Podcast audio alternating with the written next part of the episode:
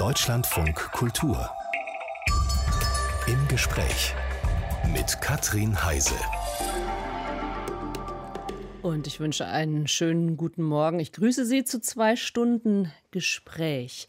Die amerikanische Datumsangabe 9-11 für 11. September, die löst ja nun seit 20 Jahren sofort Erinnerungen in wohl fast jedem von uns aus. Erinnerungen an Bilder, an Flugzeuge, die ins World Trade Center fliegen, an die brennenden Türme, an die mit Asche bedeckten Leute, die flüchteten. Erinnerungen aber auch an die Fassungslosigkeit über das Geschehen, an die Trauer, Erinnerung an die Angst. Und wir haben in dieser Woche ja die unterschiedlichsten Menschen hier im Deutschland von Kultur, aus Journalismus, aus Politik und Geschichtswissenschaft zu Wort kommen lassen. Und heute wollen wir von Ihnen wissen, was verbinden Sie eigentlich mit 9-11? Unter 0800 2254 2254 können Sie uns anrufen oder Sie schreiben uns eine E-Mail, Gespräch deutschlandfunkkultur.de. Was ist Ihnen ja vielleicht damals durch den Kopf gegangen, als Sie von den Terroranschlägen erfahren haben, wo war das eigentlich? Was geht Ihnen heute durch den Kopf, wenn Sie an die Folgen denken? Die Sicherheitsvorkehrungen vielleicht seitdem auch. Sind Sie beispielsweise ähm, erstmal nicht mehr ins Flugzeug gestiegen oder haben Wolkenkratzer gemieden? Oder haben Sie das Gefühl, dass die Menschen Ihnen seitdem misstrauischer begegnen, wenn Sie zum Beispiel sagen, dass Sie in eine Moschee gehen? Rufen Sie uns an und erzählen Sie, was verbinden Sie mit 9-11? Mit in der Sendung sind außerdem Britta Waldschmidt-Nelson, Expertin für transatlantische Beziehungen, und Malte Lehming, ehemaliger USA-Korrespondent des Berliner Tagesspiegel. Frau Waldschmidt-Nelson, Ihrem Namen kann man das ja vielleicht ein bisschen anhören. Sie haben Familie in den USA. Ihr Mann ist Amerikaner. Wo waren Sie denn am 11.09.2001? Wir waren damals schon hier in Deutschland. Also mein Mann kommt aus Kalifornien und wir haben uns auch dort kennengelernt, aber er lebt jetzt schon längere Zeit auch hier mit mir in München. Und äh, ich war hier in München, als das damals passierte. Also ich habe es erfahren, als ich gerade auf dem Rückweg war vom Kindergarten, wo ich meine älteste Tochter gerade abgeholt hatte. Mhm. Und erinnern Sie sich noch so an Ihre ersten Reaktionen, an die ersten Gedanken, die durch den Kopf gegangen sind? Ja, also ich war vollkommen schockiert. Das war an so einer Ampel. Wir standen da im Auto. Ich hatte also das Baby hinten drin und die Kleine und dachte, das darf ja wohl nicht wahr sein. Ich hatte mein erster Gedanke war, um Gottes Willen, jetzt gibt es Krieg. Ja, Dritter mhm. Weltkrieg stand vor den Augen. Bin dann heim, habe den Fernseher eingeschaltet und da sah man eben ja die Bilder schon von den rauchenden Türmen und beziehungsweise der eine Turm erst, das zweite Flugzeug kam dann und ich war vollkommen entsetzt, starr das so an und dann hat meine kleine Tochter mich dann so gezupft und sagt, Mami, was passiert denn da? Und da in dem mhm. Moment wurde mir erst klar, um Gottes Willen, die Kinder sehen das. Jetzt habe ich Fernseher schnell ausgemacht und versucht, das irgendwie meiner kleinen Tochter zu erklären, ohne sie jetzt zu sehr zu ängstigen, was da mhm. passiert war. Aber ich hatte damals wirklich Angst, äh, was der Gegenschlag der USA sein könnte, weil mir schon klar war, dass das eine äh, ganz große Zäsur war, der erste Angriff äh, auf Amerika auf amerikanischem Boden und dass das nicht folgenlos bleiben würde, war klar. Man mhm. wusste eben nur nicht, was passiert jetzt. Also da hat sofort auch sowas eingesetzt, sowas. Was, was mhm. hat das für Folgen, Herr Lehming? Sie waren damals in Washington. Genau, ich, ich saß in meinem Büro, ich weiß es wie heute in Washington, es war ja früh morgens, es war kurz nach acht. Und dann klingelte das Telefon und ein Kollege sagte zu mir, du mach mal den Fernseher an, da ist irgendwas in New York passiert. Mhm. Und äh, dann sah ich auf CNN, ich glaube, jeder hat an dem Tag CNN geguckt, das war einfach das, der große Sender. Wolf Blitzer hat moderiert, schon damals bis heute ganz legendär. Und da war erst äh, sozusagen das erste Flugzeug in den ersten Turm gerast. Ähm, aber ziemlich bald danach, 9.03 Uhr war es, glaube ich, äh, äh, raste das zweite Flugzeug da rein. Und dann war aus der Unsicherheit, ist das jetzt ein ganz schrecklicher Unfall gewesen, die Gewissheit, es ist ein Anschlag. Äh, denn wenige Wochen vorher war, glaube ich, jemand mit dem Fallschirm auf der Freiheitsstatue gelandet oder so. Der war, ne? Das war auch der Fall, genau. Also es ist, Deswegen erst so ein Moment, was aber, ist das aber jetzt? trotzdem, es denkt ja niemand in dem Moment daran, dass Flugzeuge ins, äh, absichtlich ins World Trade Center fahren. Ja. Also dass ja. diese äh, schon bei dem zweiten war der Schrecken größer als die Gewissheit, das ist jetzt ein Anschlag mit allem Möglichen. Aber es hat dann natürlich sofort Reaktionen ausgelöst. Der ganze Flugraum wurde gesperrt, alle Flugzeuge mussten runter. Ähm, ich erinnere mich an das Bild, wie der, wie der damalige Präsident George Bush in Florida in einer Schule saß, informiert wurde, sehr verlegen, guckte, dann sitzen blieb, noch eine Zeit lang ähm, In, ins Leere starrte. In ins Leere starrte, ja. kurze Zeit danach hektisch kreuz und quer durch Amerika an Bord der Air Force One äh, ja. gefahren wurde, weil man nicht wusste, kann der jetzt landen, kann der zurück nach Washington, geht es überhaupt? Mhm. Wo, was ist das nächste? Das ist ja, und dann kam das Ereignis aus dem Pentagon genau. in Washington. Dann kam Shanksville in Pennsylvania, wo der, der, der die Passagiere ja den mhm. Flieger runtergebracht haben, äh, was ein großes Verdienst ist. Ist ja auch ein, ein, ein Denkmal errichtet worden, den Passagieren das berühmte Let's Roll, wie mhm. es damals hieß, die erfuhren über Handys, was passiert war und waren dann ziemlich sicher, sie saßen auch in einer Maschine, die entführt worden war und nahmen dann die Sache in ihre Hand. Ähm, das sind schon sehr, sehr bewegende Bilder gewesen. Jetzt haben wir, also ähm, Frau Watson-Nelson hat das eben beschrieben und ich kann mich auch erinnern, zu Hause am Fernseher dann nicht mehr weggekommen zu sein. Ähm, ich hatte damals keinen Dienst, Sie waren aber im Dienst und Sie waren in Washington. Wie ging denn das dann da in den Tagen weiter? Naja, das, die, die, Leute denken immer, man hat ganz viele spannende Sachen erlebt. Ich, ich, ich hatte aber natürlich wahnsinnig viel zu tun. Ja. Alle Zeitungen danach hatten, ich glaube, gleich am dritten Tag schon ein, eine Beilage. Äh, der Terror hat uns im Griff über 16 Seiten. Das muss man erstmal alle Artikel gelesen haben. Und wenn man dann New York Times, Washington Post und Wall Street Journal durch hat, dann ist der Tag fast vorbei. Dann muss man noch schreiben, dann muss man die Sachen mitbekommen.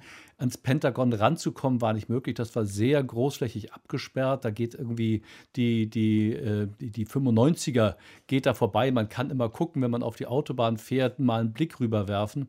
Aber viel gesehen habe ich nicht. Mhm. Ähm, was aber beeindruckend war, neben diesem ganzen Schrecken, muss ich sagen, das war, und das hat mich auch zutiefst bewundern lassen, war diese, wie soll ich sagen, das, das letzte Mal, dass Amerika wirklich geeint war. Die langen Schlangen vor den, ähm, vor den Blutspendezentren, äh, die spontanen Gottesdienste am Abend des 11. September sind vor den, auf den Stufen des Kapitols Demokraten und republikanische Abgeordnete zusammengekommen. Ganz bewegend, zwei haben eine Ansprache gehalten, der Sprecher des Repräsentantenhauses und der Sprecher des Senats. Und danach hat jemand ganz spontan angestimmt, God bless America. Und dann haben diese 150, 200 Abgeordneten, die dort standen, alle miteinander, einige haben die Händchen gehalten, andere haben sich an den Schultern gefasst, äh, gesungen. Und das war ein so bewegender Moment. Das war der Abschluss dieses Tages. Mhm. Ähm, und wenn man bedenkt, wie die Situation heute ist, mit der Extrempolarisierung, mit dem, äh, ich, ich lasse mit dem gar nicht mehr. Frau das war das sehr beeindruckend. Ich habe gehört, Sie, Sie haben auch so, so Erinnerungen, Frau Wetschen-Nessen, also die, an diese Bewegtheit? Ja, also vor allem, und das ist eigentlich immer was, was man in Amerika sehen kann, ist in Momenten, wo das Land von, von außen sozusagen angegriffen ist oder wo es eine Krise, eine Bedrohung von außen gibt, dann rücken alle äh, zusammen und sind auf einmal mhm. einig und dann werden alle internen Gegensätze und Spannungen, äh, also sowohl im Hinblick auf politische Differenzen als auch auf, sage ich mal, Ethnien oder ra verschiedene rassische Probleme, die man sonst hat, das rückt dann völlig in den Hintergrund. Und ich weiß noch, ich hatte damals also auch Gespräche, ich war kurz danach danach äh, ja auch nochmal wieder in den USA ähm, mit Freunden von mir, Afroamerikaner, die gesagt haben, sie haben sich niemals im Leben vorher oder später so sehr einfach nur als Amerikaner gefühlt, mhm. wie in den Wochen oder ersten Monaten nach dem 11. September weil da war irgendwie das Land wirklich zusammengeschweißt. Und ähm, Präsident Biden hat das ja auch heute in seiner Rede gesagt, ja, dass äh, die, die Einigkeit, Unity, das Allerwichtigste ist, wenn man irgendwie das Land zusammenhalten will und verteidigen will. Aber ich äh, stimme Herrn Lemming absolut zu, dass im Moment das Land so tief gespalten ist wie schon lange nicht mehr. Mhm. Beziehungsweise eigentlich hat das ja schon angefangen unter der Obama-Administration und sich unter Trump noch gesteigert, diese Polarisierung, für die es verschiedene Ursachen gibt. Aber äh, es ist immer schwieriger schwieriger, glaube ich. Und äh, es, es braucht quasi eine absolut äh, essentielle, lebensgefährliche Bedrohung von außen, damit das Land zusammenrückt momentan. Und das ist natürlich sehr traurig, weil man könnte ja auch sagen, die Pandemie ist so eine Bedrohung und die hat aber nicht zu einer Unity geführt, sondern wurde auch eher wieder zu politischen Zwecken, zur Polarisierung ja. genutzt von vielen Politikern. Blicken wir noch mal einen Moment nach, äh, die, auf die 20 Jahre, äh, also 20 Jahre zurück. Also ähm, das war die Beobachtung. Herr Lehming, wann haben Sie gemerkt, ähm, welche Veränderungen dann aber tatsächlich auch stattfanden? Also ich kann mich erinnern, ähm, gut, es flogen ja keine Flugzeuge mehr, weil die Flugverbindungen waren äh, zum Beispiel erstmal gekappt. Und ab seitdem haben wir wahnsinnige Sicherheitsvorkehrungen. Was ist Ihnen so als Ja, erstes? also ich hatte ja das große Glück, Amerika erfahren und erlebt zu haben, auch vor dem 11. September. Ich konnte einfach, ohne mich auszuweisen, ins Kapitol. Ich konnte mich frei bewegen im ganzen Land. Äh, man ist geflogen, wie man Auto gefahren ist oder mit dem Fahrrad gefahren ist, einfach rein und raus. Äh, manchmal sein Führerschein, das ist ja das, quasi der Personalausweis in Amerika vorgezeigt, selbst das manchmal nicht. Und wenn man sich daran erinnern kann, äh, Museumsbesuch, äh, äh, an der Mall in Washington auf und ab gegangen, alles hingegangen. Das ist ja heute alles nicht mehr möglich. Und mhm. es wird inzwischen, ja, inzwischen ist es eine Selbstverständlichkeit geworden. Also ich, ich, ich registriere es noch kaum noch. Ähm, ich merke es, wenn am Flughafen durchsucht wird und so weiter. Aber es ist eben so selbstverständlich geworden. Und zwar überall, ja nicht nur in Amerika, sondern auch in europäischen Ländern. Ähm, ja. Der 11. September, 9-11 ist unser Thema heute. 0800 2254 2254, das ist unsere Telefonnummer und die hat Rudolf Beck gewählt. Herr Beck, schönen guten Morgen. Guten Morgen. Wir haben ja zum Thema, was hat 9-11, ja, was verbindet Sie mit diesem Tag? Was verbindet Sie mit dem Tag vor 20 Jahren? Mich verbindet damit vor allem eine individuelle Erfahrung. An diesem Tag ist nämlich mein Vater von Frankfurt nach Vancouver geflogen. Also er war im Flugzeug. Er war im Flugzeug. Als Sie davon erfahren haben. Als, wir, als ich davon erfahren habe, genau. Mhm. Wir haben mir überredet zu einer Reise, dass er endlich mal rauskommt. Auf jeden Fall wurden dann ja sämtliche Flieger zurückgeführt nach Irland oder geleitet, außer diejenigen, die bereits über einen gewissen Punkt hinweg waren. Und dann ist dieser Flieger natürlich noch über den ganzen amerikanischen Kontinent geflogen, weil Vancouver ist ja bekanntlich an der Westküste. Mhm. Und zu der Zeit stürzte dann auch der Flieger in Pennsylvania ab und der andere ins Kapitol in Washington. Und es war einfach nicht klar, wie viele, äh, pardon, ja, ins mhm. Pentagon. Und dann äh, war einfach nicht klar, wie viele Flugzeuge das sonst noch irgendwie gefährdet oder bedroht sind helle Panik. Das Internet war damals noch nicht so stabil. Und wir haben krampfhaft versucht, bis nachts um drei oder sowas, eine Verbindung herzubekommen. Flughafen Vancouver, wo es dann hieß, Flug gecancelt, delayed, nur gecancelt. Keiner wusste, was los war. Hotlines waren nicht zu erreichen. Und irgendwann gab es dann gar keine Anzeige mehr auf der Internetseite des Flughafens Vancouver und auch der Fluggesellschaft man wusste einfach nicht, was los war. Das Ganze war dann ein Prozess über zwölf Stunden oder sowas bis nachts um drei und irgendwann ist das Internet dann zusammengebrochen. Man wusste immer noch nichts. Im Fernsehen wurde auch nichts mehr gezeigt, außer natürlich der einstürzenden Türme. Ja. Aber keine weiteren Informationen sind noch Fliegen unterwegs, geht noch irgendwas. Die Wahrscheinlichkeit war eben dann mittlerweile relativ groß, dass dieses Flugzeug irgendwo gelandet ist. Ja. Sonst hätte man das andere, hätte, das andere hätte man gehört. Ne? Aber man kann sich gut vorstellen, in, in, wie dieser Tag für Sie gelaufen ist. Jetzt haben wir leider eine ganz, ganz schlechte äh, Verbindung ähm, mit Ihnen. Also Ihre Telefonverbindung ist im Moment schlecht. Aber eins würde mich noch interessieren. Äh, als Sie mit Ihrem Vater dann das erste Mal wieder sprachen, was waren, was waren seine Gefühle da? Na, die waren relativ entspannt. Das waren ältere, ältere Herrschaften mit einer Reisegruppe.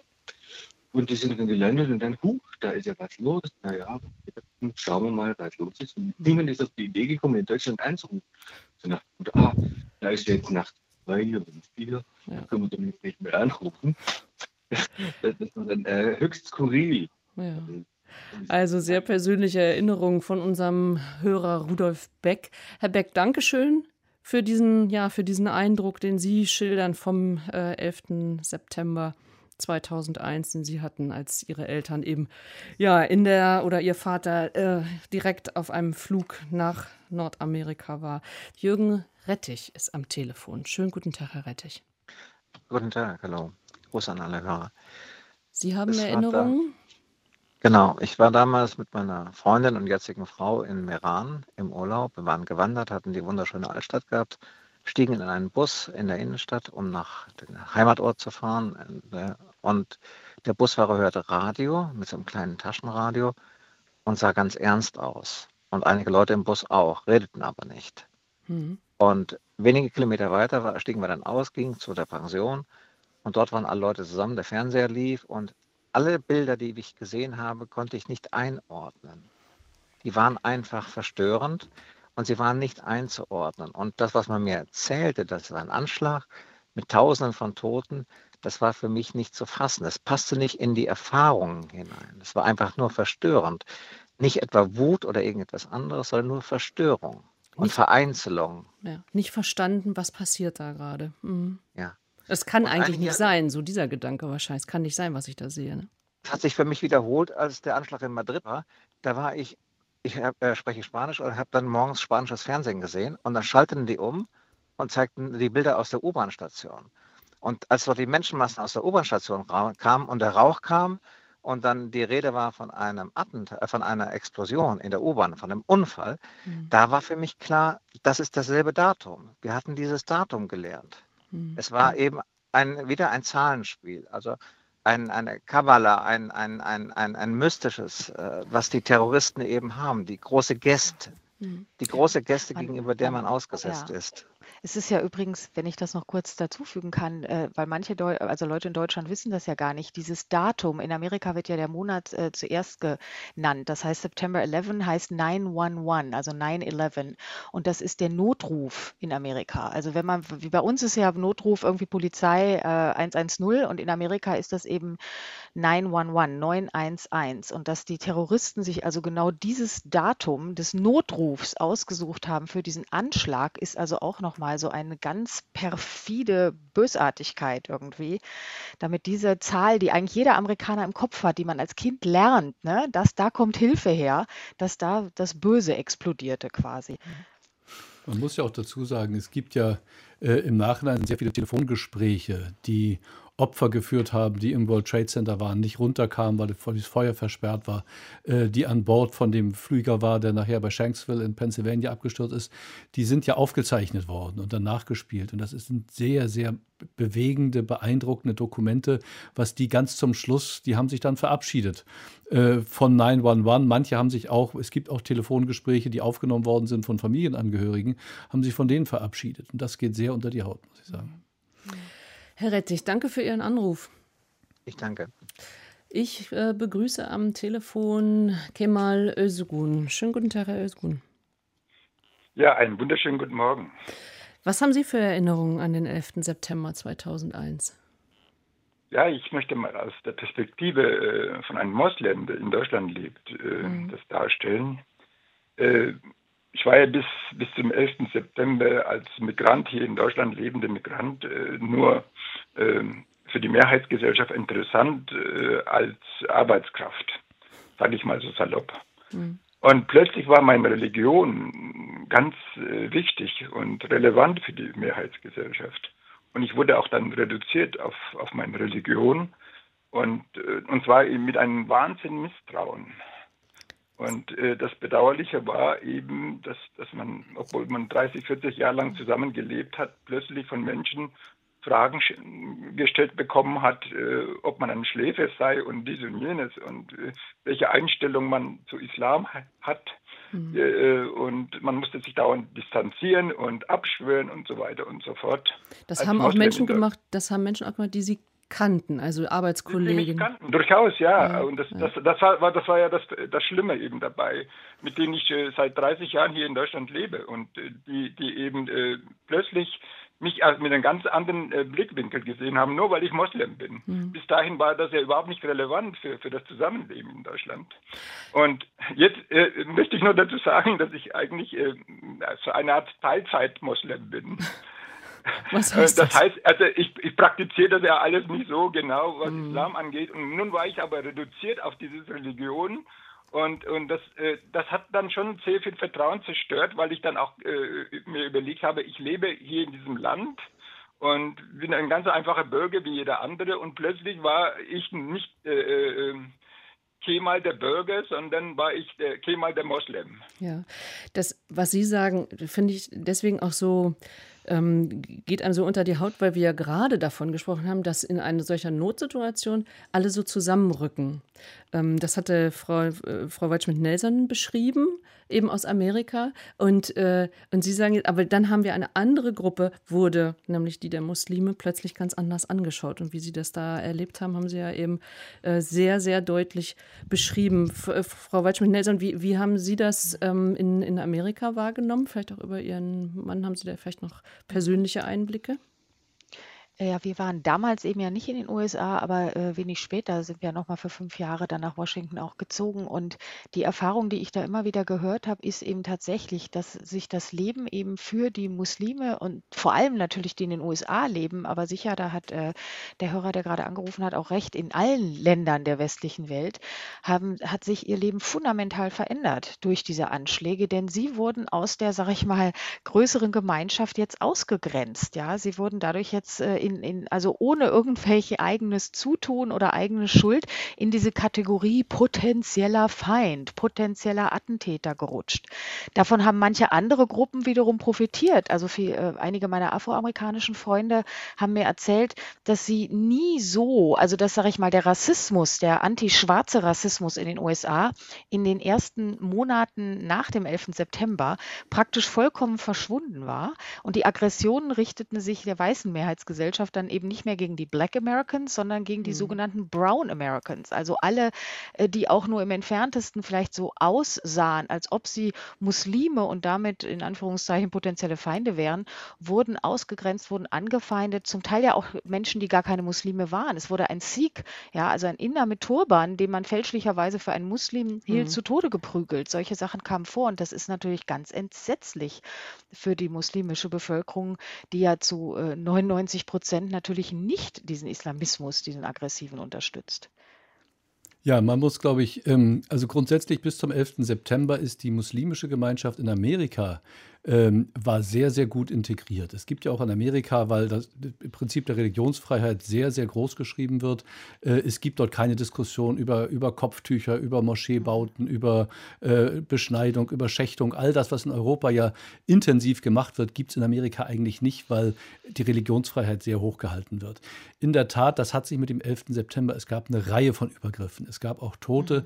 Die, die Taxifahrer, viele Sikhs sind der Taxi gefahren, die hatten dann große mhm. Plakate in ihren Autos, ich bin Sikh und kein Moslem was natürlich sehr verstörend ist, ja. was man aber erwähnen muss, und das muss man ihm hoch anrechnen bei allem, was man gegen George Bush, den damaligen Präsidenten, sagen kann. Der ist am Montag nach den Anschlägen, der war ja in Dienstag, der ist am Montag nach den Anschlägen sechs Tage später ins Islamische Zentrum in Washington, D.C. gegangen und hat gesagt, wir sind nicht im Krieg mit dem Islam, der Islam ist eine friedliche Religion. Ja. Und wenn man weiß, wie die Republikaner oder viele Konservative in Amerika sonst ticken, ist das ein sehr, sehr bemerkenswertes Statement gewesen. Es hat leider Gottes anti-islamischen äh, Ressentiments, die es dann gab, nicht wirklich stoppen können. Ja, Herr Ösegun, mhm. Sie haben das jetzt ja alles gehört. Ähm, so eine Geste, die hat Ihnen wahrscheinlich gefehlt, ne? Die hat auch in Deutschland gefehlt. Ich meine, ich mhm. möchte Sie daran erinnern, äh, als der frühere Bundespräsident gesagt hat, dass Islam zu Deutschland gehört und so weiter und dass auch äh, das immer noch hier in Deutschland äh, nicht äh, voll akzeptiert wird. Immerhin leben ja fünf Millionen Menschen mit äh, ja mit diesem Glauben und sind sehr friedlich. Aber äh, äh, es, was ich bedauerlich fand, ist, dass dieses Misstrauen äh, immer noch geblieben ist. Also es auch 20 Jahre danach äh, äh, auch in den Medien wird es immer wieder geschürt und es gab auch Leute, die das eben auch noch verstärkt haben. Ich möchte Sie an, an, an den früheren Verfassungsschutzchef Maaßen erinnern, der immer wieder äh, mhm. gerade dieser Bereich sehr stark forciert hat in der Öffentlichkeit und so. Das hat also auch, äh, äh, man hat auch damit auch Politik gemacht. Äh, so so habe ich das immer empfunden. Nur äh, für uns Bürger hier, die hier leben, friedlich leben wollen und so, war das natürlich das Leben anstrengend und äh, dann war das eben das Zusammenleben auch äh, ziemlich vergiftet die Erfahrung von unserem Hörer Kemal Özogun, die Erfahrung, die er vor allem mit dem 9.11.2001 und der Zeit danach verbindet. Herr Özogun, danke, dass Sie uns angerufen haben. Ich wünsche Gerne. Ihnen ein schönes Wochenende noch. 0800 2254 2254, das ist unsere Telefonnummer und die hat gewählt Detlef Lutz. Schönen guten Tag, Herr Lutz. Ja, schönen guten Tag. Sie haben ähm, ja auch Erinnerungen wahrscheinlich an diesen Tag von vor 20 Jahren. Ja, genau. Ich war damals äh, tätig in einer PR-Agentur in Berlin-Mitte und äh, plötzlich am Vormittag äh, wurde ich in den Konferenzraum geholt und da saßen dann schon ein paar Kollegen und äh, um den Fernseher herum mhm. und man sah die beiden rauchenden Türme. Also es waren bereits schon beide Flugzeuge in die Türme reingerast. Und kurze Zeit später brach dann erst der eine zusammen und äh, ich kann mich erinnern, dass wir eine ganze Weile spekuliert haben, ob der zweite Turm da stehen bleibt oder nicht. Ja, und er ist halt nicht stehen geblieben. Mhm. Das hat Sie dann, äh, haben Sie dann mit einem ganz normalen Alltag weitermachen können? Weil ich kann mich erinnern, dass also das eigentlich äh, in dem Moment aufhörte, oder? Man, also so egal in welchem Bereich man arbeitete oder sich befand, hat man eigentlich in, an dem Tag, es war für uns ja Nachmittag, als wir hier in Deutschland davon erfahren haben, nicht mehr weitermachen können, nur noch am Fernseher ja. gestanden oder im Radio gehört. Also an dem Tag war an Arbeit nicht mehr zu denken. Äh, wir, es war auf der anderen Seite aber gut, dass äh, ich da mit meinen Kollegen zusammensaß, weil man konnte sich dann halt auch austauschen. Mhm. Ich stelle mir vor, wenn ich das alleine jetzt am Fernseher gesehen hätte, ähm, dann äh, hätte man irgendwie viel größere ähm, ja, Schwierigkeiten gehabt, dies, äh, das zu verarbeiten. Und ja. Äh, die, die ständ, der ständige Austausch, die ständige Kommunikation über das Geschehene war ja in der damaligen Zeit auch ein Hilfreich, wesentliches ne? Element. Ja, ja auch, absolut. Also man hat ja auch seine Verwandten, ich meine Eltern angerufen und, und ähnliches äh, oder meine Frau. Und ähm, ja, also es, es kursierten ja dann auch eine Reihe von äh, Informationen, die so ein bisschen merkwürdig in dem Zusammenhang waren, äh, kann ich mich noch erinnern. Also so ein äh, irgendwie so eine, so eine Kombination, wenn man die Flugnummer, glaube ich, eingibt äh, äh und den Schrifttyp ändert zu Symbole, dann kamen plötzlich so Symbole von, äh, äh, ja, sah eben aus wie Türme und Flugzeuge sozusagen. Hm. ähm, was dann halt Menschen so irgendwie machen, wenn sie äh, ja, Schwierigkeiten. sich das ja. zu erklären. Ne? Sie haben eine Frage. Richtig. Also äh, was mich äh, äh, in der ganzen Berichterstattung, was ich irgendwie nie erfahren habe, auch bis heute nicht, ob es Erkenntnisse darüber gibt, wo denn dieses Flugzeug, ähm, das über Shanksville abgestürzt ist, weil eben die Passagiere es zum Absturz gebracht haben, ob, man, ob man weiß, wo, wo dessen Ziel eigentlich gewesen ist oder ob das, ja, das nicht bekannt ist. Das war das Weiße Haus. Dieses Flugzeug war vorgesehen, ins Weiße Haus zu fliegen. Herr Lemming, haben Sie die Information? Ja, das ist dieser berühmte United Airlines 93 Flieger gewesen, ja. also berühmt, traurig berühmt, muss man dazu sagen. Ähm, man muss dazu sagen, die, die, die stärkste Vermutung ist das Weiße Haus. Eine andere Vermutung ist das Kapitol. Die Entführer haben ja keine Pläne gemacht und sie irgendwo aufgeschrieben oder jemandem mitgeteilt. Ähm, insofern, weil alle, alle, die an Bord waren, äh, gestorben sind, ähm, und auch in den anderen Passagierflugzeugen ja alle gestorben sind, die mit an Bord waren, gibt es keine Überlebenden dieser Terroranschläge und es gibt keine Aufzeichnung. Aber laut Geheimdienstberichte, da hat Frau Waldschmidt-Nelson vollkommen recht, ist die größte Wahrscheinlichkeit die, dass es das Weiße Haus gewesen. Am Anfang kursierte die Vermutung, es könnte auch das Kapitol gewesen sein. Herr Lutz. Okay. Ich habe vielleicht noch, noch eine Anmerkung, äh, äh weil ich glaube, das war in der damaligen äh, Zeit, also dann die Tage nach den Anschlägen, äh, für uns in Deutschland auch nochmal ein, ein besonderer Aspekt, äh, dass sich ja herausgestellt hat, dass diese Terrorzelle eine ganze Zeit lang in Hamburg sich befunden hat mhm. und äh, eben dann von dort aus aufgebrochen ist, um diese Anschläge ähm, durchzuführen. Und das hat natürlich, denke ich mal, nochmal eine besondere ähm, ja, einen besonderen Bezug hergestellt oder ein besonderes Schreckensmoment auch sozusagen äh, für jemanden aus Deutschland. Mhm.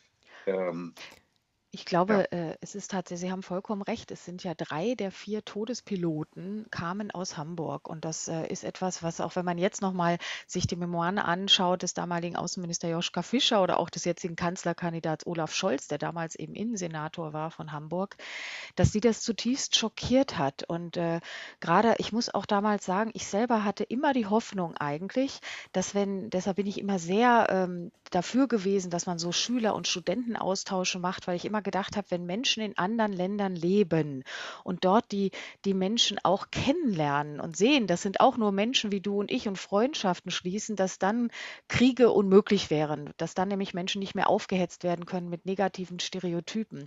Und dieser sozusagen eins dieser Masterminds, dieser Terrorzelle, der Mohammed Atta, der hat ja wirklich jahrelang dort studiert. Der hat eine Masterarbeit geschrieben, äh, wohl sehr gut, ich glaube in Ethnologie über irgendwie einen Markt und alle Mitstudierenden Schülerinnen von ihm und Professoren mochten ihn sehr. Und wenn man sich überlegt, dass ein Mensch, der eben jahrelang im Westen gelebt hat und zwischendurch waren die ja auch in den USA, die Piloten haben ja ihre Pilotenausbildung dann in den USA gemacht, die haben dort Picknicks gemacht mit Amerikanern, die haben mit den Kindern gespielt und dass die solche Leute trotzdem in der Lage sind, ein so perfides, grauenvolles Attentat dann durchzuführen, das hat eben meinen Glauben auch an diese Idee der Völkerverständigung durch Kennenlernen zutiefst erschüttert. Und ich glaube, das ging vielen Menschen Ja. so damals. Ja. Sagt hier unsere ähm, Expertin für transatlantische Beziehungen, Britta Waldschmidt-Nelson, in unserem Gespräch über den über 20 Jahre 9-11, über unsere ja, Verbindungen dazu, was wir jeweils damit verbinden, was uns in Erinnerung geblieben ist. Dankeschön erstmal an unseren Hörer Detlef Lutz. Ich wünsche Ihnen noch ein schönes Wochenende und begrüße Stefan Greulich. Schönen guten Tag, Herr Greulich. Ah, das ist ja ein Ding, dass ich schon drin bin in der Sendung. Sie haben auch Erinnerungen an diesen Tag? Ich habe Erinnerungen an zwei Tage. An den Vortag. Ich war bei Lufthansa als ähm, Flugbegleiter und Purser ähm, beschäftigt, bin da viele Jahre geflogen und ich war am Vortag mit meiner Freundin auf der äh, New Jersey-Seite, Newark. Wir hatten ein Crew-Hotel und hatten Blick auf die Twin Towers. Meine Freundin rief mich rüber, wir hatten Verbindungstür und sagt, guck mal.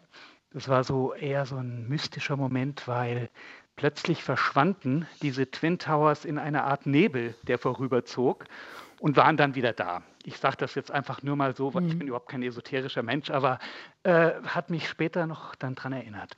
Dann sind wir zurückgeflogen, ähm, Nachtflug. Ich lag äh, morgens ein bisschen angeschlagen. Nach dem Nachtflug geht man erst so ins Bett und pennt ein paar Stunden, ich jedenfalls.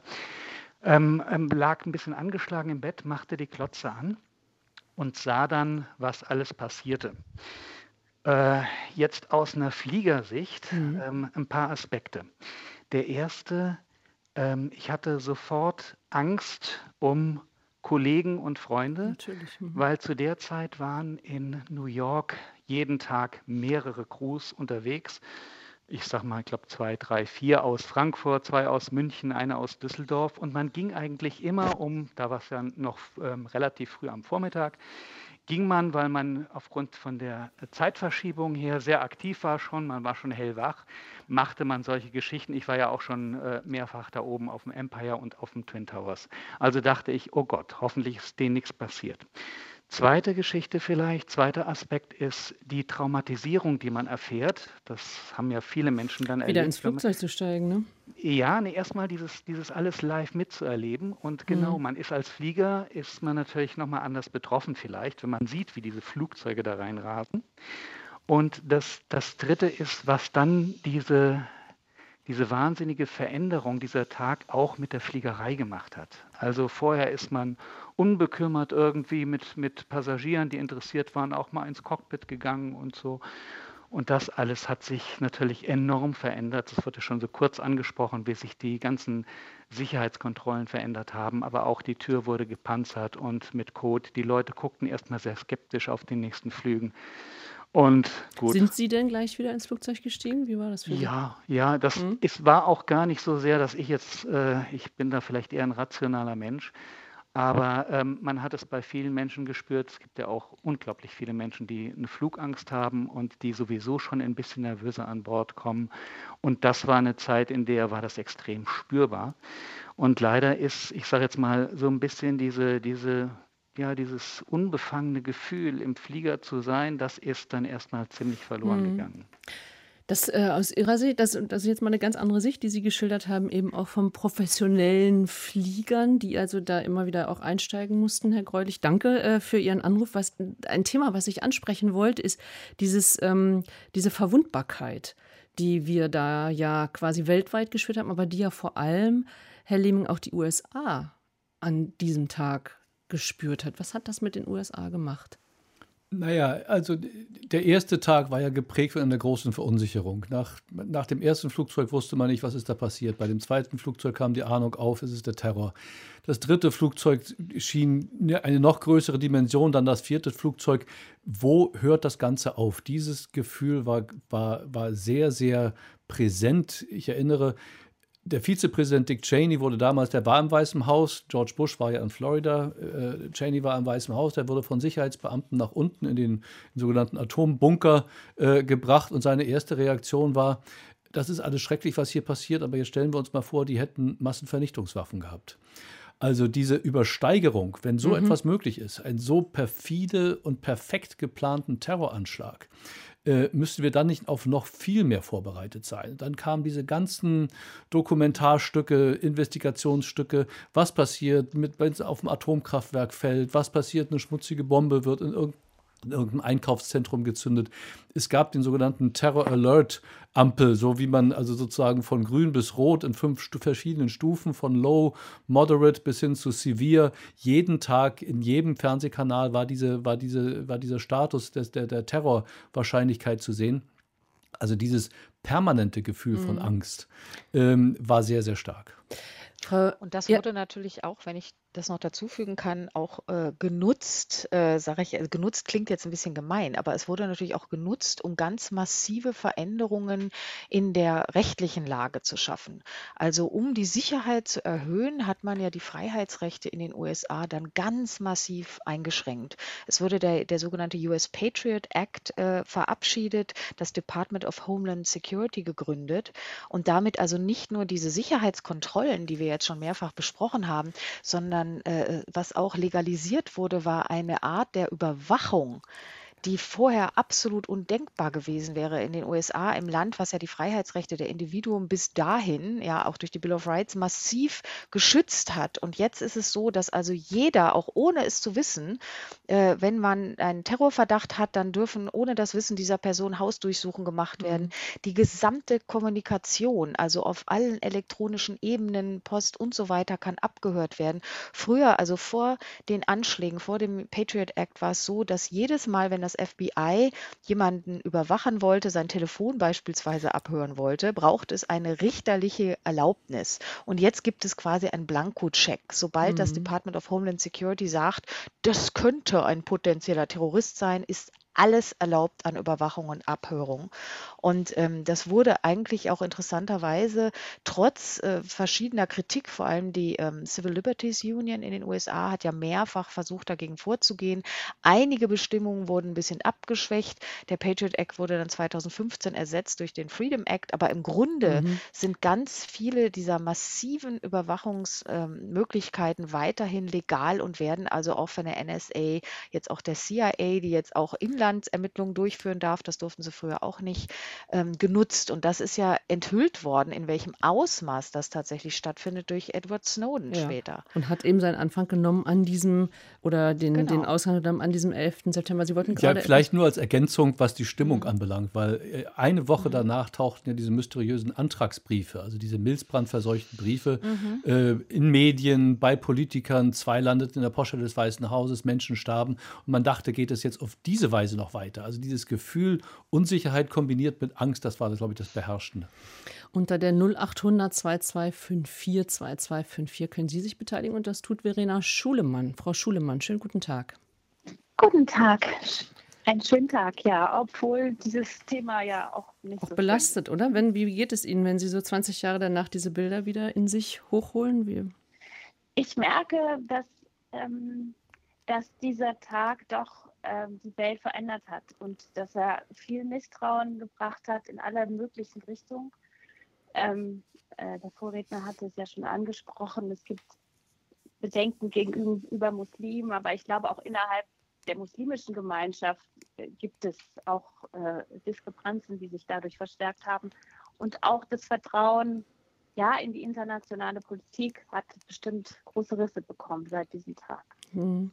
Äh, wie gehen Sie mit dem also Gedenken um? Äh, ist das ein Tag, an dem Sie jedes Jahr irgendwie wieder darüber nachdenken oder ähm, ist das jetzt durch so eine Präsenz nach 20 Jahren ähm, äh, bei Ihnen heute wieder aufgeploppt sozusagen? Äh, nein, das kann ich nicht bestätigen. Der 9. September, der 11. September, sagen wir es ja, hat immer noch eine unglaubliche Kraft. Also vergleichbar jetzt, ähm, sage ich mal, mit der Wiedervereinigung. Da habe ich eher das Gefühl, da, da, da spielt sich so eine Routine ein. Das hat nicht mehr so die große Dynamik, wie es mal hatte, was ich aber positiv bewerte. Und ähm, dadurch, dass die, die, die internationale Situation, die politische Situation, die gesellschaftlichen Auseinandersetzungen und Umbrüche ja noch so gegenwärtig sind, ähm, kann man das, also ich kann es nicht mhm. wegstecken. Mhm. Ich sehe es gerade an Afghanistan aktuell. Da geht vieles wieder, da gehen viele Gedanken dann irgendwie auch wieder in diese Richtung. Verena Schulemann, unsere Hörerin, Dankeschön für, für Ihren Anruf hier unter der 0800 2254 2254 können Sie sich beteiligen.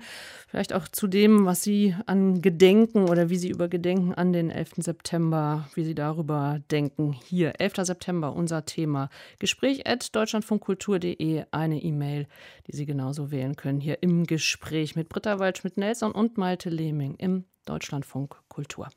Und mit mir sind hier im Studio Malte Lehming, Redakteur beim Berliner Tagesspiegel, war damals Korrespondent in Washington und Britta Waldschmidt-Nelson ist uns zugeschaltet, Expertin für transatlantische Beziehungen an der Uni in Augsburg. Frau Waldschmidt-Nelson, Sie hatten vorhin, ganz am Anfang, glaube ich mal, gerade, dass Sie damals bei den Bildern sofort an den Dritten Weltkrieg gedacht haben. Ja, ich hatte wirklich äh, einfach Angst vor der Reaktion. Ich meine, George W. Bush war ja als ein äh, Präsident jetzt mit noch nicht so viel Erfahrung bekannt, der aber zum konservativen Lager gehörte. Dick Cheney, sein Vizepräsident, war auch eher so ein Hardliner in der Außenpolitik. Und man wusste in dem Moment einfach nicht, wie werden die USA reagieren. Mhm. Und ich war zunächst dann sehr erleichtert, dass eben erstmal kein sofortiger Gegenschlag äh, erfolgte, sondern dass man sich auch abgestimmt hat mit den Verbündeten. Die NATO hat ja dann auch relativ schnell, ich glaube, es war am 3. Oktober, zum ersten Mal in ihrer Geschichte den Bündnisfall ausgerufen. Äh, Gerhard Schröder, unser Kanzler, hat da damals auch den USA die uneingeschränkte Solidarität versichert.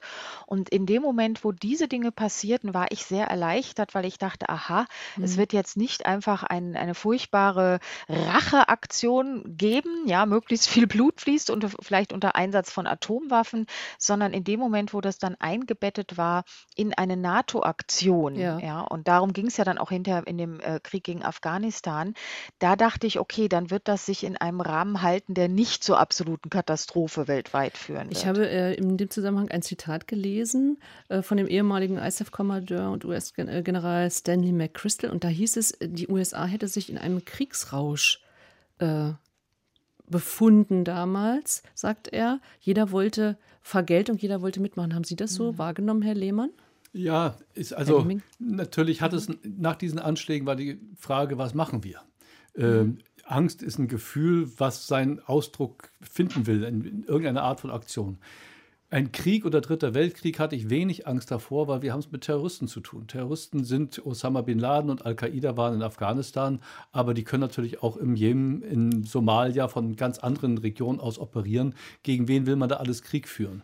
Die Stimmung war in der Tat so, wir müssen diese Zelle müssen wir vertreiben und darum müssen wir die Taliban stürzen. Und dann gab es die ersten mhm. äh, Bombenangriffe der amerikanischen und britischen äh, Truppen, die dann nachher von dem NATO-Mandat äh, äh, äh sozusagen sozusagen überlagert wurden.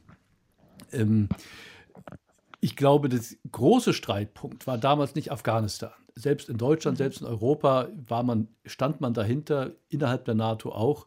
Das war nicht Afghanistan, das fing dann mit Irak an. Mhm. Ja, genau, auf jeden Fall. Wir haben einen Hörer in der Leitung, den ich gerne dazu nehmen möchte, Hubertus von Puttkammer. Ähm, weil ich äh, gerade gehört habe, Herr Puttkammer, Sie sind äh, Kommandeur der Marine gewesen. Ja, damals. nein, nein, ich, Kommandeur der Marine geht ein bisschen weit. Nein, ich war zu September 11 Kommandeur der Marineschule, das ist die. Offizierschule der Marine mhm. in Flensburg-Mürwik. Und wir haben an dem Tag äh, ein Sportfest gemacht äh, für die Offiziersanwärter. Das sind so ungefähr 200 äh, Männer damals, Frauen gab es noch nicht. Und, nicht bei Ihnen in der äh, Marine, Frauen gab es nee, schon, aber. Nee, in der Marine gab es sie noch nicht, außer bei den Sanitätstruppen, aber in der Marine so nicht. Mhm. Und äh, darunter waren natürlich auch äh, Moslems und auch andere Nationen, aber wir hatten zehn Moslems. Und äh, den, äh, der Tag war natürlich so geplant, dass wir abends ein, nach dem Sportfest dann ein gemeinsames Zusammenmachen, äh, Sitzen machen und mit Musik und, und, und Spaß Und äh, wir haben natürlich zusammengesessen, aber die Musik wurde äh, natürlich nicht gespielt. Und man hat die äh, Situation dann, die neue Situation, die irgendwie völlig für uns alle völlig äh, verändernd war, äh, besprochen mit den äh, jungen äh, Soldaten. Und äh, was wir dann gemacht haben, sind zwei Tage später, haben wir gesagt, das müssen wir irgendwie auch äh, geistlich auch äh, verarbeiten und äh, sind dann alle mit der gesamten äh, Offiziersschule äh, äh, und der Nachbarschule, Vermeldeschule in äh, Mürrik, der Marine, äh, und dem Flottenkommando, das sitzt draußen in Glücksburg in Flensburg, sind wir in die Kirche marschiert. Äh, ob nun Moslems oder Katholiken oder äh, Protestanten spielte keine Rolle, waren alle da. Es war so viele in der Kirche dann natürlich äh, mhm. da, dass auch vor der Kirche eben zu Hunderten die, die äh, Soldaten äh, standen. Das ist also eine meine Erinnerung, wie wir versucht haben, ein bisschen das äh, auch direkt vor Ort aufzuarbeiten. Ja, was ist Ihnen denn, ich meine, jemand, der dann beim Militär ist, hat da ja vielleicht auch nochmal einen ganz anderen Blick drauf gehabt damals. Was ist Ihnen, was, was dachten, weil wir gerade auch bei den Konsequenzen waren, weil wir auch gerade bei dem NATO-Fall, was ist Ihnen da durch den Kopf gegangen? Ja, also, also dass, dass militärische Reaktionen so stattfinden würden, äh, würden, das, darüber haben wir ehrlich gesagt, das haben wir nicht erwartet, äh, denn das so, so einfach ist das auch nicht. Das könnten vielleicht die Amerikaner, aber das wäre für uns Deutsche völlig ausgeschlossen gewesen. Aber es war dieses unerhörte Solidarität, äh, das Gefühl, zusammenzustehen. Und es gibt ein paar Tage später einen Vorfall, das ist ein deutsches Schiff äh, in See einem amerikanischen begegnet und äh, ein großes Plakat auf dem deutschen Schiff gemalt wurde, so ein übergroßes Betttuch drauf stand We stand by you. Und dieses, äh, dieses Foto von dem amerikanischen äh, äh Schiff ähm, äh, ging praktisch dann durch die USA durch, so weit durch, dass die Besatzung eingeladen wurde ins Kapitol und eine Flagge überreicht bekommen hat, die am, an dem Tag dort geweht hat. Also dieses Solidaritätsgefühl war unüberwältigend förmlich. Erinnerungen von unserem Hörer Hubertus von Puttkammer. Dankeschön, Herr von Puttkammer, für Ihren Gerne. Anruf. Ich begrüße am Telefon Susanne Bachmann-Günther. Schönen guten Tag. Ja, guten Morgen. Guten Morgen. Ja, ähm, also ich hatte zwei Gedanken. Ich höre jetzt schon ein bisschen länger zu. Also das erste war, ich war damals, äh, das ähm, saß ich zu Hause auf dem Sofa mit meinem einjährigen Mädchen auf dem Arm. Ich musste gerade damit klarkommen, dass sie wahrscheinlich behindert sein würde.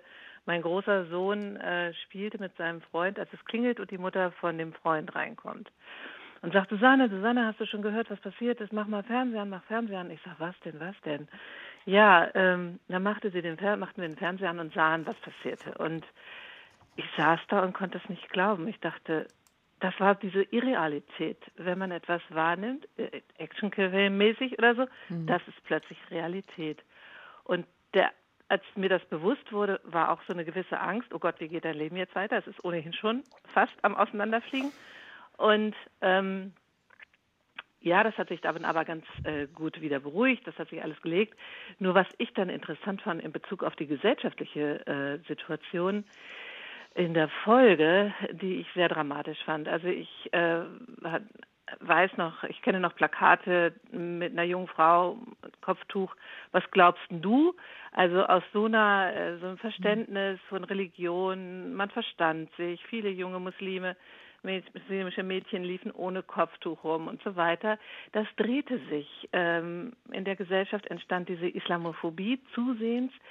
Ein äh, eigentlich politischer Konflikt ausgehend, würde ich noch sagen, von Saudi-Arabien. Das wurde ja auch von den USA äh, nicht wirklich thematisiert. Das ist eigentlich Saudi-Arabien das Problem. Da hat man sich nicht dran getraut. Da ist man lieber an den Irak gegangen ähm, aus einem politischen Konflikt, der wurde ähm, religiös instrumentalisiert und in der Folge in unserer Gesellschaft eine Islamophobie, die dazu führte, dass junge, mhm. gut hier aufgewachsene muslimische Jungs und Mädchen ähm, sich nicht mehr gesehen wurden äh, in ihrer Identität und dann viele dann ja auch wirklich äh, sich zum politischen Islam dann in der Folge ähm, ja ähm, mhm. sich da ausgerichtet haben und die Mädchen dann plötzlich das Kopftuch trugen als politisches Signal. Also das fand ich auch nochmal ja. interessant. Wir haben eine E-Mail äh, bekommen von einem Hörer, der in eine ganz ähnliche Richtung geht, wie, wie Sie das gerade sagen, Frau Wachmann-Günther.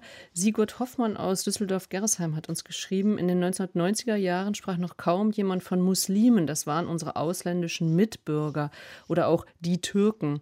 In Anführungsstrichen schreibt er das hier. Heute werden diese Menschen aufgrund ihrer vermeintlichen Religionszugehörigkeit alle als Muslime gelesen. Auch das ist ein Ergebnis von Bin Ladens Attentat. Taten. Das ist auch so eine, also es be ja. bewegt uns immer wieder.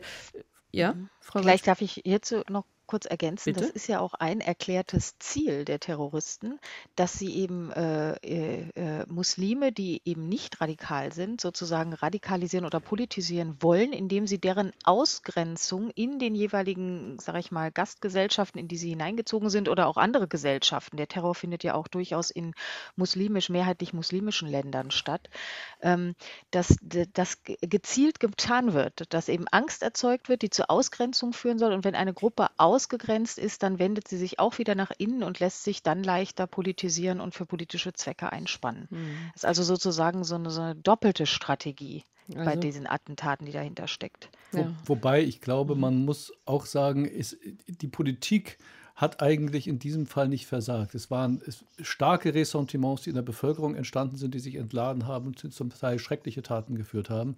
Aber gleich am Freitag, das war drei Tage nach 9-11, am Freitag gab es den großen Gedenkgottesdienst in der, in der Nationalen Kathedrale im Nordwesten von Washington, D.C.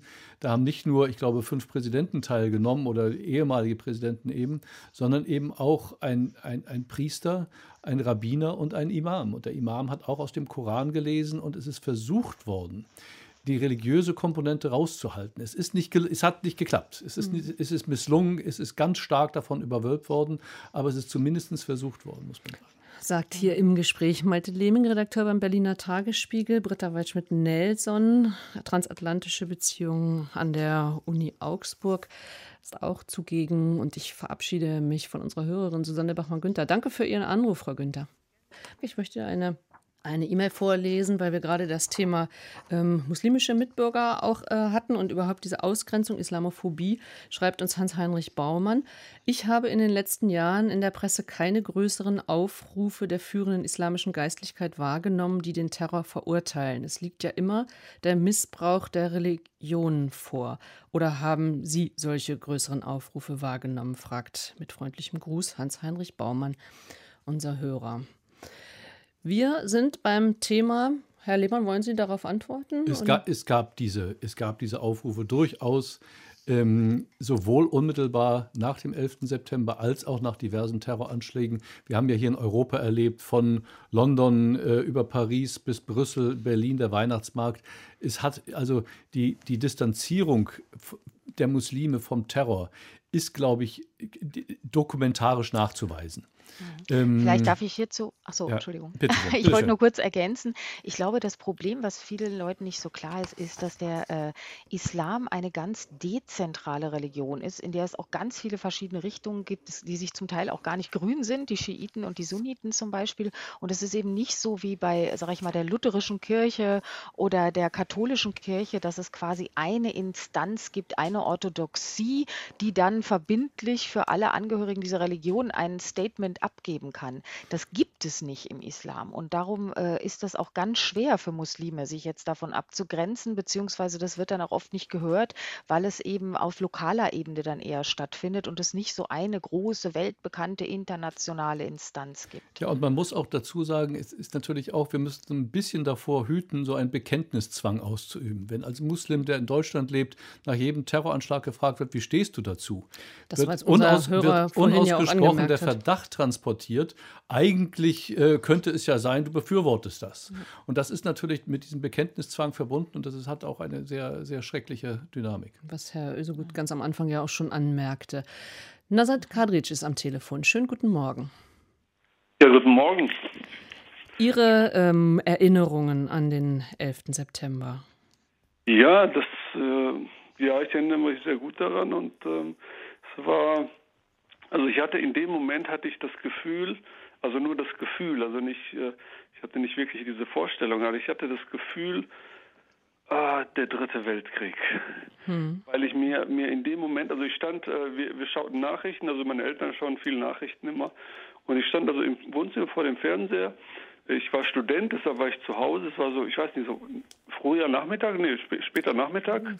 glaube ich, wo, wo das hier übermittelt wurde über, über TV, über Fernsehen. Und ich, ich schaute auf den Fernseher und sah also, äh, sah also wirklich live, das, das war das Verrückte, da werde ich das ewig erinnern, sah live, wie dieses Flugzeug in diesen, dieses Bild, was man kennt, ne, mhm. in diesen Tower reinfliegt. Mhm. Das habe ich live gesehen und das zweite dann auch. Ne?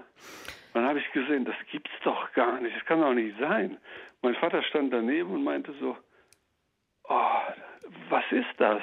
Ja. das sind das Nachrichten? Sag ich, ja, das sind Nach auf NTV haben wir, glaube ich, geguckt. Mhm. Und ich dachte mir, das ist nicht gut. Das war mein Gedanke. Mhm. Das ist nicht gut. Weil ich habe sofort gesehen und, und mir kam hoch, ich komme äh, ursprünglich aus dem ehemaligen Jugoslawien, aus Bosnien. Ich bin auch Moslem. Mhm. Und ähm, mir kam sofort äh, also der Gedanke, Christen, Moslems, diese ganze Geschichte, die da auf dem Balkan gelaufen ist, wobei das eine mhm. politische Geschichte war auf dem Balkan. Es wurde zwar als politisch äh, als, als, als, als Religionskrieg verkauft, aber das war rein politisch. Das also aber diese Ängste sind bei Ihnen da eben hochgekommen. Hoch. Mhm. Weil mhm. das war USA, mhm. Weltmacht.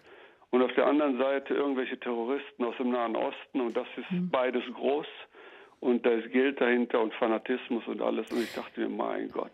Was Sie eben gesagt haben, das würde ich gerne mal aufgreifen. Also dieses, man hat, also man sah eben diese Flugzeuge, das erste, dann hatten alle Zeit sozusagen die Kameras zu installieren. Dann sah man, wie das zweite Flugzeug, im, das konnte man wirklich im Fernsehen verfolgen und man sah dabei dann auch, wie die Türme zusammenkrachten.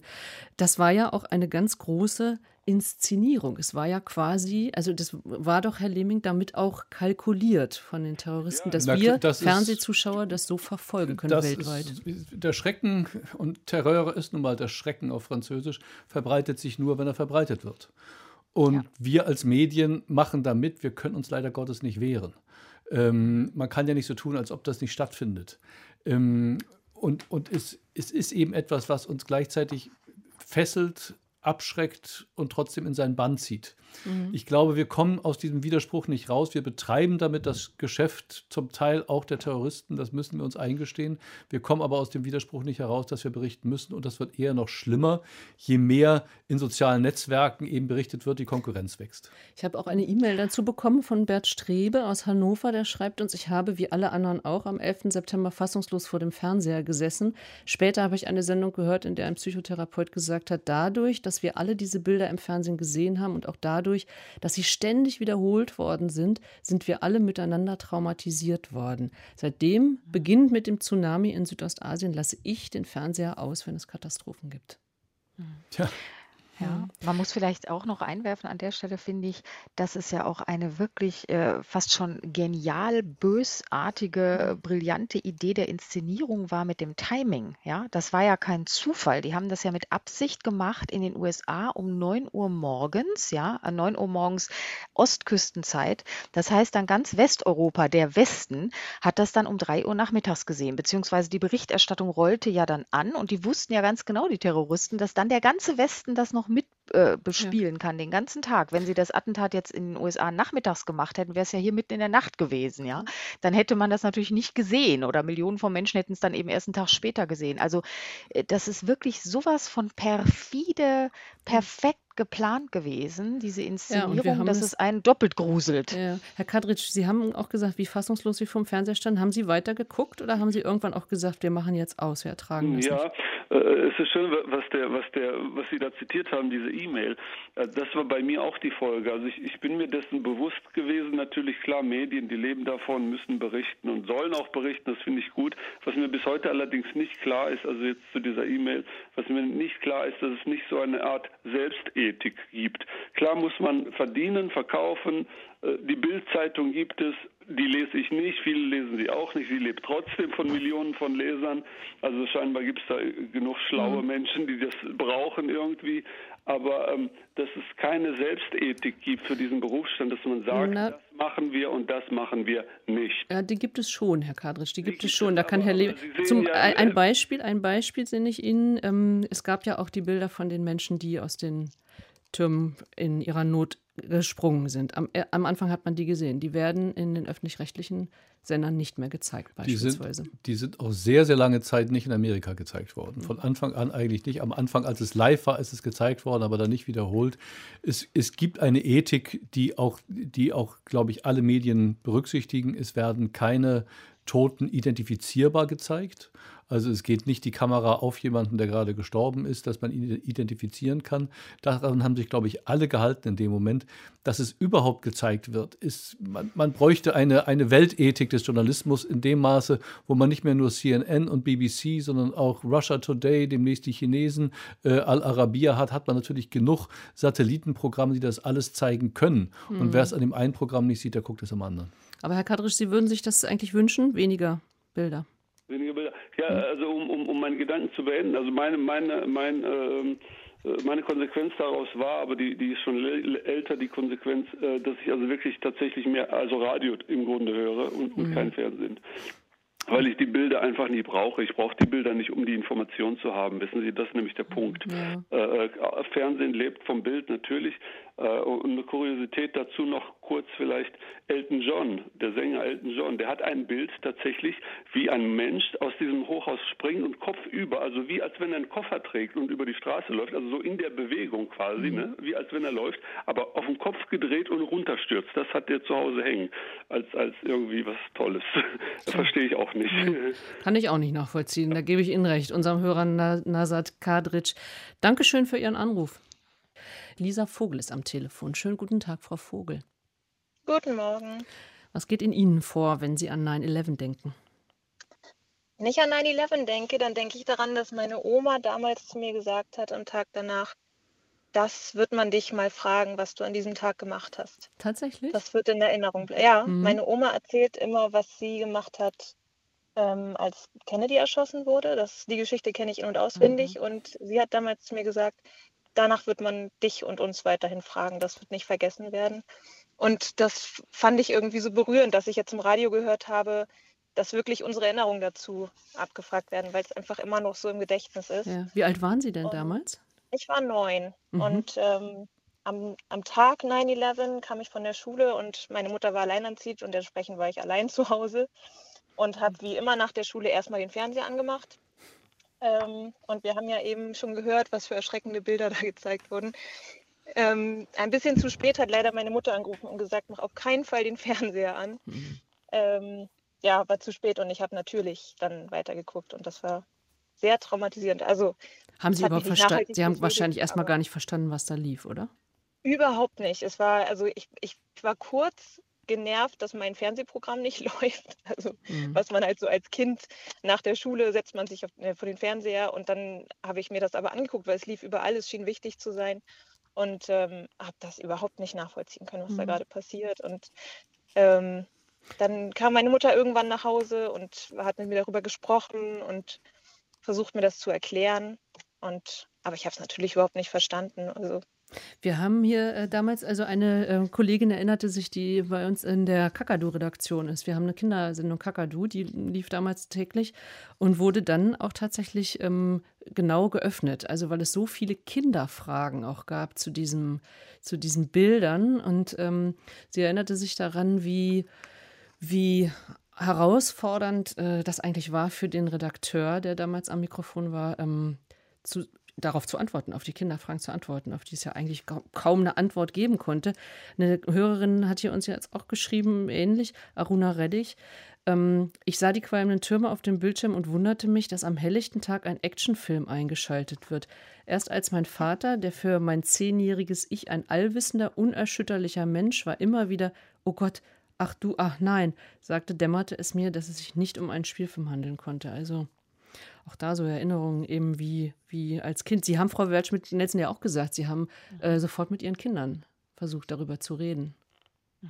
Ja, und das ist natürlich einfach wahnsinnig schwer, weil das war einfach eine Dimension des Bösen. Also diese Art von, von Terrorismus, bei dem man wirklich den Tod von Tausenden, in diesem Fall unschuldiger Menschen in Kauf nimmt, diese Dimension des Bösen, die hatte es vorher einfach irgendwie noch nie so gegeben. Und wie will man das einem kleinen hm. Kind erklären?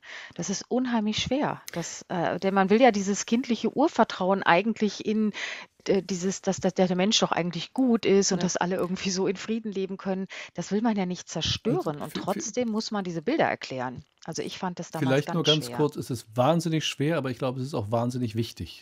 Was ja. man nicht machen darf, ist die Sachen auszublenden, sagen, du bist noch zu, zu jung dazu, du bist noch zu klein, du mhm. verstehst das noch nicht. All das, mhm. Kinder haben ein sehr, sehr, sehr feines Sensorium mhm.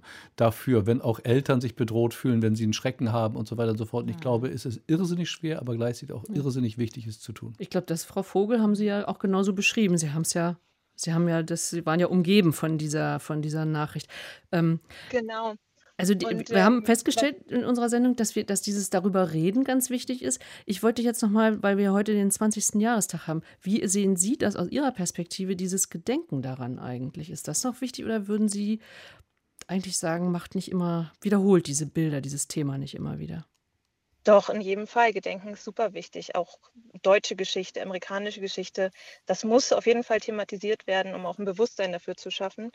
Nun bin ich auch Geschichtslehrerin, also mir mhm. ist das ein besonderes Anliegen, aber ähm, klar, auf jeden Fall. Und ähm, was eben gerade auch nochmal gesagt wurde, dass Kinder so, ein, so, so ganz ähm, sensitiv dafür sind. Ich erinnere mich, nächsten Tag waren wir bei der Familie und wir Kinder haben gespielt und die Erwachsenen haben dann am Tisch darüber gesprochen und natürlich nicht gedacht, dass wir zuhören. Aber ich erinnere mich an alles, mhm. was gesagt wurde und ich weiß noch, dass mein Onkel sagte, jetzt kann es uns alle treffen.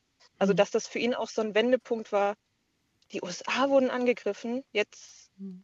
Also jetzt ist alles möglich. Das weiß ich noch, dass er das gesagt hat und ich habe es nicht verstanden damals, aber so im Nachhinein ist natürlich. Naja, und die Verunsicherung der Erwachsenen, man hat ja irgendwie doch die als, äh, als Felsen in der Brandung und wenn die alle ja. so verunsichert sind, macht das natürlich was mit den Kindern.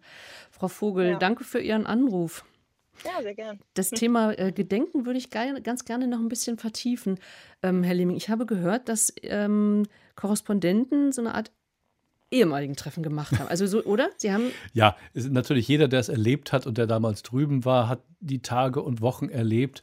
Und vielleicht schweißt es zusammen, dass man das Gefühl hat, sich nie wirklich ganz erklären zu können, was eigentlich damals wirklich passierte und in der eigenen Psyche passierte, in der Psyche um die Menschen herum.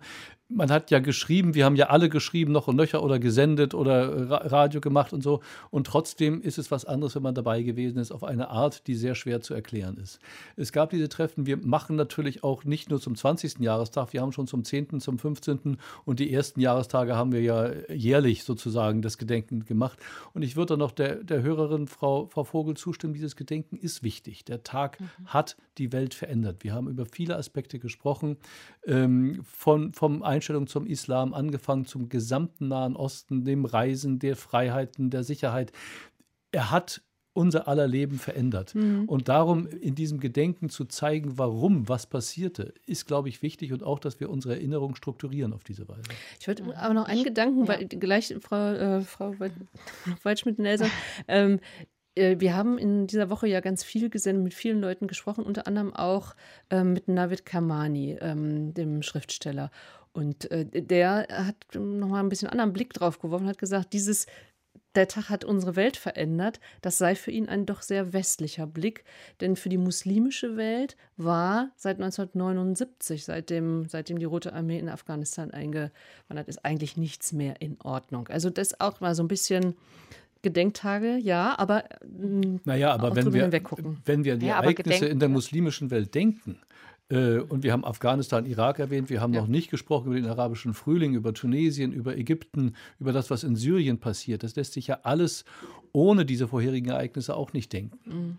Ja, und 79 ist natürlich auch das Jahr der Revolution im Iran. Ne? Als ja. der Schah gestürzt wurde, das hat ja auch die Welt für immer verändert. Und da muss man auch als Historiker natürlich denken, dass auch diese Revolution, äh, dass die USA da indirekt involviert waren. Denn ohne die Operation Ajax von 1953, in dem der CIA damals äh, ein pro-westliches Regime mehr oder weniger gewaltsam dort an die Macht gebracht hat, wäre es ja auch zu dieser Revolution gar nicht gekommen. Und das ist was, was man also auch bei allem jetzt natürlich Mitgefühl und Solidarität gegenüber den USA sehen muss, ist, dass ganz viele dieser Dinge, letztendlich ja auch Osama bin Laden, das war ja jemand, der vom CIA trainiert wurde damals in Afghanistan, um gegen die Russen zu kämpfen. Die Russen hatten ja, das ist ja auch damals gewesen, äh, Afghanistan 20 Jahre lang besetzt und versucht dort dort irgendwie ein pro-russisches Regime an die Macht zu mhm. bringen. Mhm. Und damals wurden die Taliban aus Pakistan kommend unterstützt von den USA, um eben so einen Partisanenkrieg ja. gegen äh, die Russen zu führen. Und die Schlange sozusagen, die sie selber gefüttert und genährt und ausgebildet ja. hatten, hat sie am Ende dann selber gebissen. Also müssen wir, müssen wir eigentlich weiter darüber mhm. hinaus gucken. Aber wenn wir doch mhm. noch mal diese 20 Jahre und 9-11 nehmen, ähm, mhm. wir hatten über den, darüber gesprochen, wie die Welt äh, zusammenstand ähm, an der Seite, wie auch Deutschland zusammenstand an der Seite der USA.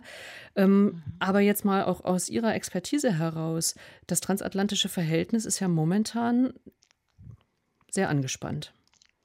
Ja, also wenn man sich das transatlantische Verhältnis anschaut, da kann man sagen, dass äh, praktisch es eine Zeit gab, eben auch seit der, bei der deutschen Wiedervereinigung haben die USA ja eine ganz entscheidende positive Rolle für Deutschland äh, gespielt. Die, meiner Ansicht nach wäre es damals ohne das Wirken des älteren Präsidenten Bush so zu der Wiedervereinigung gar nicht gekommen, weil die Briten und die Franzosen das nicht gerne gesehen haben. Und danach kann man sagen, war eigentlich eine Zeit wirklich der sehr engen Verbundenheit und der Freundschaft. Alle haben auch diesen ersten Irakkrieg mitgetragen. Alle waren auch beim Afghanistan-Krieg dabei. Wir hatten ja schon gesagt, Kanzler Schröder hat damals die uneingeschränkte Solidarität erklärt. Und gekippt ist das Ganze dann halt wirklich, als George W. Bush äh, mit dem zweiten äh, Irakkrieg begonnen hat und dann auch gegen den Rat übrigens seines eigenen Vaters, Bush des Älteren, wirklich nach Bagdad marschiert ist, unter dem Vorwand, es gäbe dort Massenvernichtungswaffen, äh, unter dem Vorwand, dass Saddam Hussein involviert gewesen gewesen wäre in die Anschläge vom 11. September. Hinterher hat sich herausgestellt, dass das alles äh, auf Unwahrheiten basierte. Es gab auch eben kein UN- und NATO-Mandat für diesen Krieg. Und Gerhard Schröder hat damals ja gesagt, wir machen nicht mit. Und das war das erste Mal 2003, dass ein deutscher Kanzler, dass eine deutsche Regierung seit wirklich dem Zweiten Weltkrieg den Amerikanern sozusagen offen die Gefolgschaft aufgekündigt hatten. Mhm. Und das war ein ganz massiver Einschnitt in den deutsch-amerikanischen Beziehungen. Und ab da kann man eigentlich sagen, ähm, bis zur Amtsübernahme von Barack Obama war das Verhältnis sehr angespannt. Und ob, obwohl Obama ja hier in Deutschland geradezu vergöttert wurde und alle fanden ihn ganz toll, äh, ist das, was außenpolitisch passiert wurde. Obama hat sich zwar sehr bemüht zu sagen, der Krieg gegen den Terror ist, ist äh, machen wir nicht mehr, wir führen keinen Krieg gegen den Islam. Er hat ja berühmte Rede in Kairo gehalten mhm. und ähnliches. Aber unterm Strich, er hat Guantanamo nicht geschlossen. Es wurde weiter gefoltert, es wurden weiter Menschenrechte verletzt von den USA, eben gerade die Rechte, für die die USA ja immer als Vorbild stand. Und das haben viele in Deutschland nicht verstanden. Dann der Drohnenkrieg. Auch unter Barack Obama wurden so viele Zivilisten getötet, mehr als unter allen anderen Präsidenten vorher zusammen durch diese Drohnenanschläge.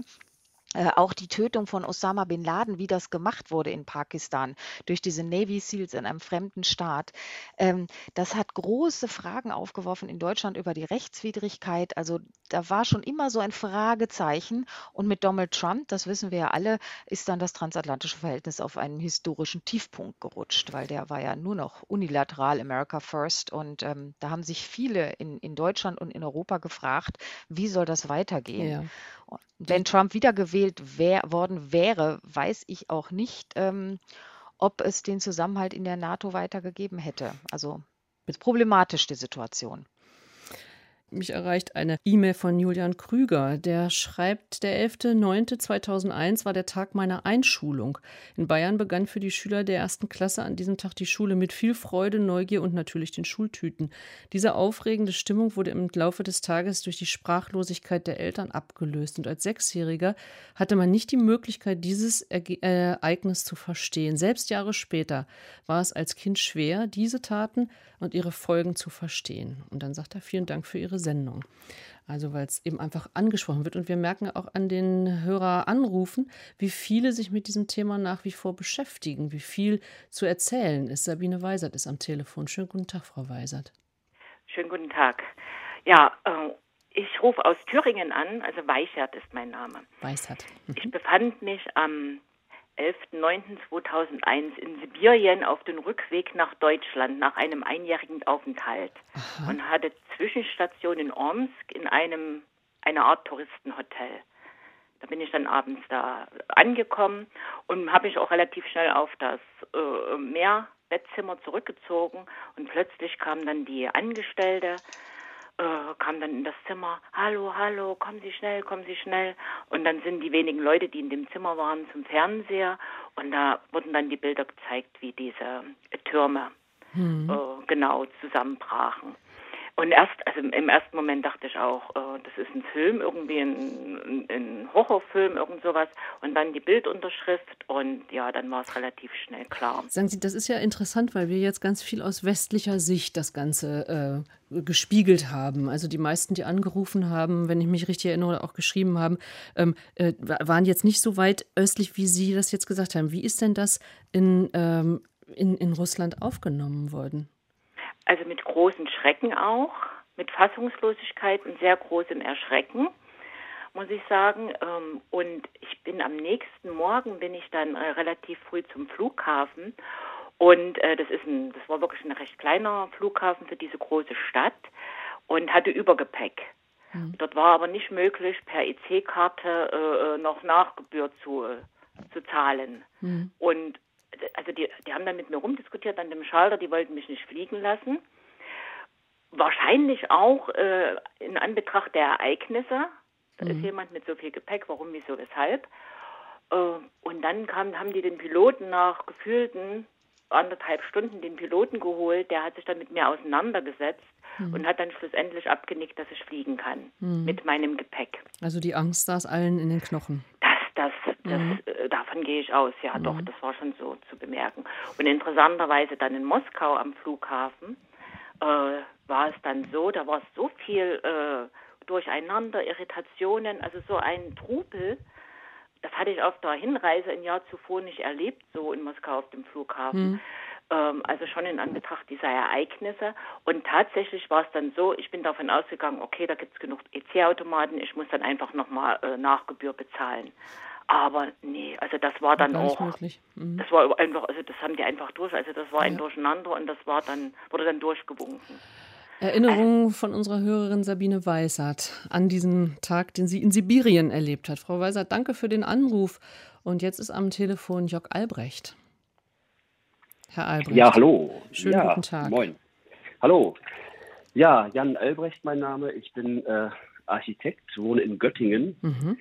Und habe ja auch natürlich eine sehr persönliche Erinnerung. Ähm, unter anderem ist wie jedes Jahr mein Geburtstag heute. Sie haben heute Geburtstag. Ich, ich, habe heute Geburtstag, 9-11, genau. Ja, ich gratuliere Ihnen jetzt mal am, am ja, 11. Klar. September 2021. Ganz herzlich.